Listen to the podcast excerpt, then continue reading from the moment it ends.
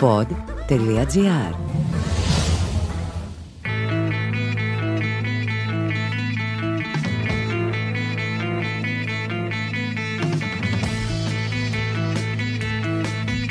Καλώς ήρθατε σε ένα ακόμα επεισόδιο του podcast «Χίλιες και μία λέξεις». Καλώς ήρθατε σε ένα μαγικό ταξίδι στην ελληνική γλώσσα, όπως αυτή ρέει σαν ορμητικό ποτάμι εδώ και χιλιάδες χρόνια.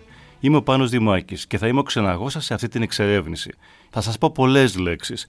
Θα πέφτουν πάνω σας σαν χριστουγεννιάτικη αστερόσκονη. Και όταν τελειώσουμε θα έχετε καταλάβει γιατί μπορούμε να είμαστε περήφανοι για τη γλώσσα μας. Σήμερα φιλόγλωσσή μου και όχι γλωσσόφιλη γιατί ακούγεται κάπως πρέπει να ομολογήσω Έχουμε εκτάκτος και εμβόλυμα ανάμεσα στα κανονικά επεισόδια γιατί είναι ιδιαίτερη η περίσταση. Ήρθαν τα Χριστούγεννα και η πρωτοχρονιά. Και δεν ξέρω για εσά, εγώ όμως τα λατρεύω. Και όχι μόνο όταν ήμουν παιδί που χάζευα τα φωτάκια και περίμενα πώς και πώς το δώρο το πρωί που με περίμενε στα πόδια του κρεβατιού. Πόση προσμονή και χαρά.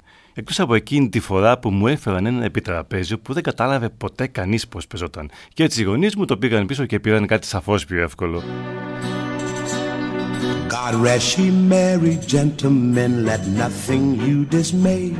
Remember Christ our Savior was born on Christmas Day to save us all from Satan's power when we were gone astray. Σήμερα λοιπόν αποφάσισα να περιηγηθούμε στις λέξεις των Χριστουγέννων και της γιορτινής περίοδου εν γέννη. Λοιπόν, τι σημαίνει Χριστούγεννα; Μ, τι να σημαίνει άραγε; Μήπως είναι ο κουραμπιές στα αραμαϊκά; Εντάξει, εντάξει, είναι πολύ εύκολο το παραδέχομαι. Η γέννηση του Χριστού είναι. Μα γιατί ο Χριστός λέγεται Χριστός; Βασικά, στη Γαλιλαία δεν τον έλεγαν Χριστό, μα Ιησού, που στα αραμαϊκά, τη γλώσσα που μιλούσε δηλαδή, ήταν Γέσουα, που σημαίνει ο Θεός που σώζει, με τον Θεό να λέγεται Γιαχουέ στα εβραϊκά. Τώρα, θα έχετε ακούσει και τη λέξη Μεσσίας, στα εβραϊκά Εμσίγια, αν το λέω καλά, που χρησιμοποιείται για τον σωτήρα και κυριολεκτικά σημαίνει αυτός που τον έχουν χρήσει με μύρο, δηλαδή τον Χριστό. Το ρήμα χρήο στα αρχαία και χρήζο στα νέα ελληνικά, βλέπετε το μυστήριο χρήσμα, σήμαινε αυτό ακριβώς. Αλήφω με μύρο και από εκεί πήρε τη σημασία του το αναγορεύω έναν ηγεμόνα, αλήφοντάς τον με μύρο κατά την τελετή της στέψης. Εξού λέμε ότι πήρε το χρήσμα αυτός ο πρόεδρος και ούτω καθεξής. Η Παναγία λέγονταν Μαρία, Μαριάμ στα εβραϊκά, που οι ειδικοί ερίζουν τι μπορεί να σημαίνει. Όμως, μια από τις επικρατούσες θεωρίες το θέλουν να σημαίνει αγάπη στις σημετικέ γλώσσες. Χα, πόσο ταιριαστό, ε! Τα εβραϊκά είναι σημετική γλώσσα, όπως και τα αραβικά. Και ποιος ήταν ο άντρας της Μαρίας, Α βάλω και εδώ ένα quiz, τόσα βάζω στο Instagram. Ο Ιόλαος, ο Ιορδάνης ή ο Ιωσήφ; Ναι, ξέρω, σας βάζω ευκολάκια σήμερα. Και αυτό το όνομα έχει πολλές ερμηνείες, οπότε θα αρκεστώ να σας πω ότι τα γνωστά ονόματα Τζουζέπε, Χωσέ και Ιουσούφ σημαίνουν όλα Ιωσήφ. Ο Ιησούς λοιπόν γεννήθηκε στη Βιθλεέμ, δηλαδή στο σπίτι του ψωμιού στα εβραϊκά. Και επειδή τα μεευτήρια ήταν κλειστά για τις διακοπές, γεννήθηκε σε μια φτωχική φάτνη όπου τα ζωντανά τον ζέστεναν με τη θερμή ανάσα τους. Η γαλοπούλα αρνήθηκε να παραστεί και την καταράστηκα να γίνεται γεμιστή με κάστανα και κουκουνάρι κάθε Χριστούγεννα. Αυτό φυσικά δεν ισχύει, αλλά τώρα που το σκέφτομαι, εμείς πάντα αρνήτωγαμε στι γιορτές, κοινώ και τα αρνάκια τζάμπα έκαναν φου και φου εκείνη την ημέρα. Και που τον έβαλαν σε μία φάτνη. Ξέρετε την η φάτνη; Η κούνια πλανάστε πλάνη νυχτράν. Πού να βρουν πορτ μπεμπέ εκείνη τη νύχτα; Εξάλλου η κούνια λεγόταν λίκνο. Φάτνη είναι η ταΐστερα των ζώων που βγαίνει από ένα πανάρχιο ρήμα το πατέωμε που σημαίνει τρώω και συνδέεται τιμολογικά όσο και αν σας φαίνεται παράξενο με το αγγλικό food και το ιταλικό pasta.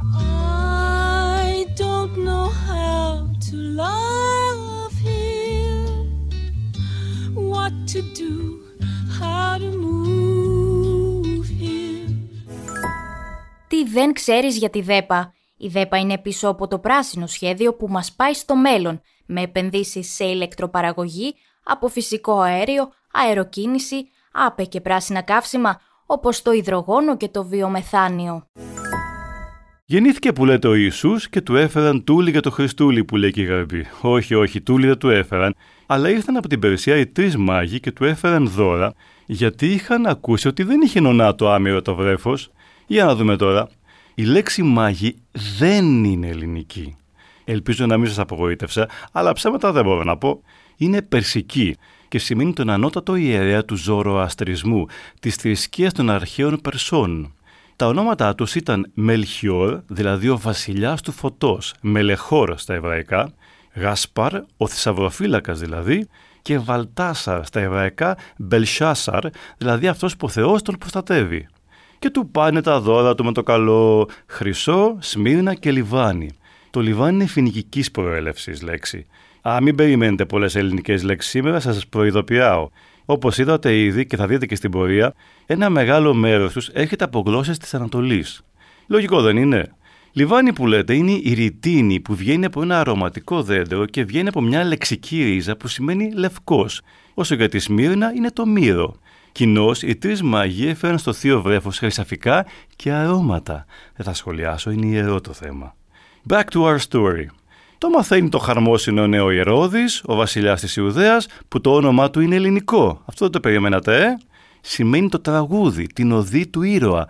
Πώς λέμε, δεν σου πάει καθόλου με το χαρακτήρα που έχεις; Οπότε ο Ηρώδης μαθαίνει το νέο που λέτε και διατάζει τη σφαγή των νήπιων. Εντάξει, δεν σας κάνω και spoiler, το ξέρατε αυτό. Η λέξη όμως νήπιο έχει πάρα πολύ μεγάλο ενδιαφέρον. Όπου βλέπετε αυτό το νη με ήττα μπροστά σε μια λέξη, σημαίνει το μη, το όχι, την έλλειψη. Βλέπε νηνεμία, όταν δηλαδή δεν έχει άνεμο ή άπνοια. Βλέπε νηστικός, από το νη και το ρήμα αισθείο που σημαίνει τρώω. Οπότε ο νηστικός είναι αυτός που δεν έχει φάει. Έτσι λοιπόν και το νήπιο βγαίνει από τις λέξεις νη και έπος. Έπος είναι η λέξη κανονικά. Εξού λέμε αμετροέπεια, όταν δηλαδή δεν έχουν μέτρο τα λόγια σου, τα λες αλόγιστα. Οπότε νήπιο είναι το πλάσμα που δεν μπορεί να προφέρει λέξεις αφού είναι πάρα πολύ μωρό. Μια λέξη που βασικά σημαίνει χαζό. Τα χρόνια πέρασαν και σιγά σιγά οι χριστιανοί άρχισαν να γιορτάζουν τη γέννηση του Χριστού. Σταδιακά εμφανίστηκαν έθιμα που άλλα ήταν νέα και άλλα ήταν μετεξέλιξη αρχαίων εθήμων που εντάχθηκαν στον εορτασμό. Στολίσατε; Εγώ στολίζω από Νοέμβρη και ξεστολίζω τέλη Γενάρη. Δεν μπορώ να πω το χέρι με το δέντρο. Δέντρο είπα. Η λέξη δέντρο, δένδρον στα αρχαία, είναι πανάρχια, ίσως από την ίδια ρίζα με τη βελανιδιά, τη δρύ. Και το στολίζω βγαίνει από τη στολή, τη φορεσιά δηλαδή, γιατί αν το σκεφτείτε, δίνουμε το δέντρο με μπάλες και γυρλάντες, και οι δύο ιταλικές λέξεις by the way. Επίσης, όταν έχουμε νεύρα με κάποιον, τον στολίζουμε με βρισιές. Φανταστείτε κάποιον να περπατάει και να κρέμονται πάνω του χαρτάκια που να λένε βλάξ και γάιδαρος και πολύ χειρότερα, αλλά θα μας κόψει το ραδιοτηλεπτικό. Α, για τα podcast που υπάγονται.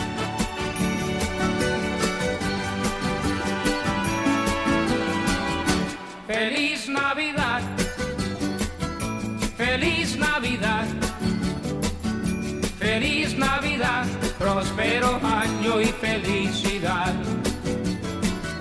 Το δέντρο δεν είναι ελληνική εφεύρεση, το καραβάκι όμως είναι. Και τώρα θα σας στείλω αδιάβαστος.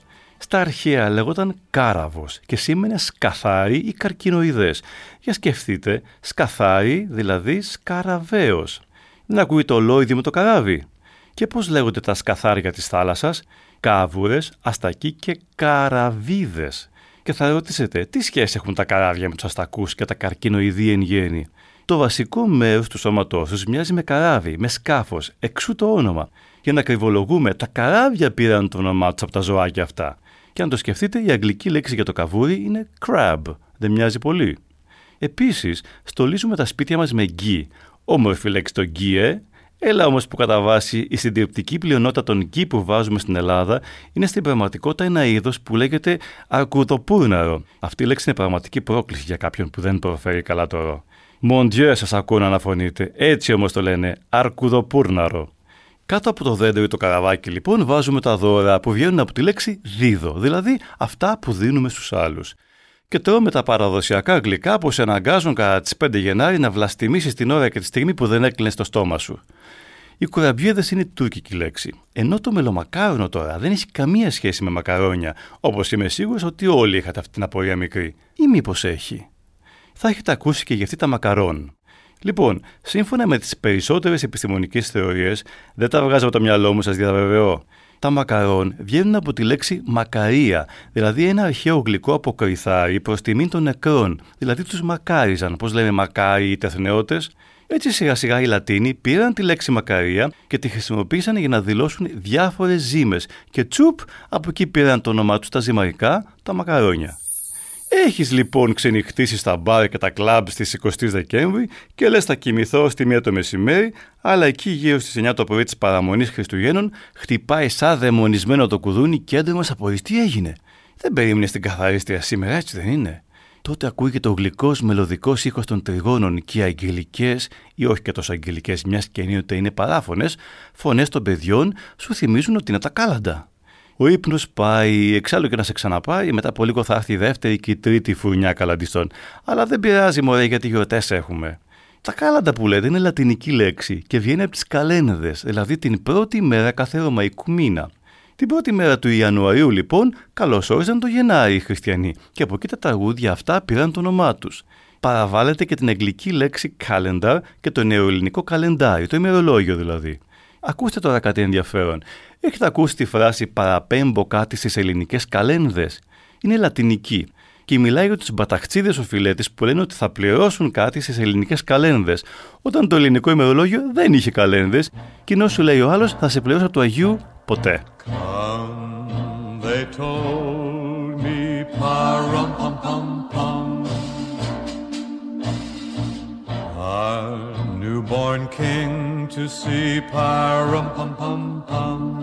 Εδώ επιτρέψτε μου να εξηγήσω μια λεξούλα από τα κάλαντα των Χριστουγέννων που σίγουρα πολλοί δεν καταλαβαίνουν.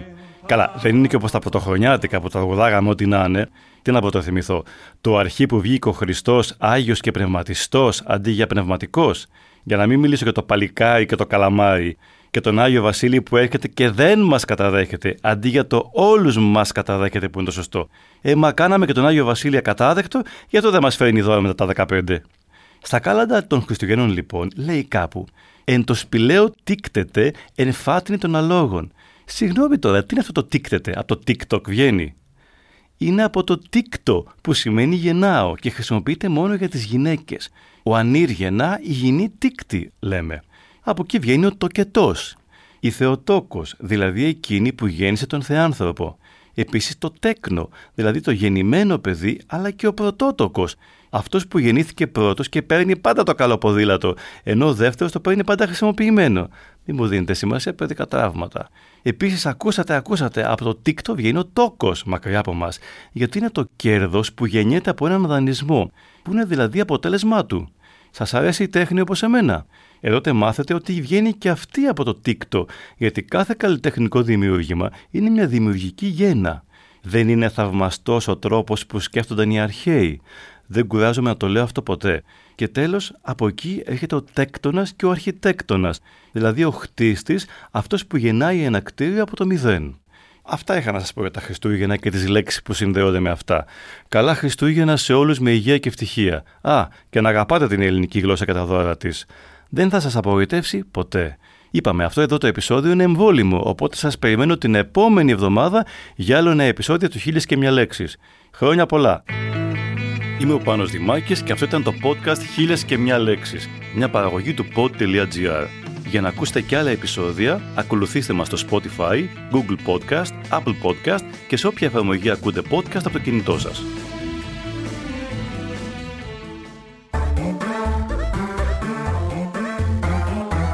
Pod.gr.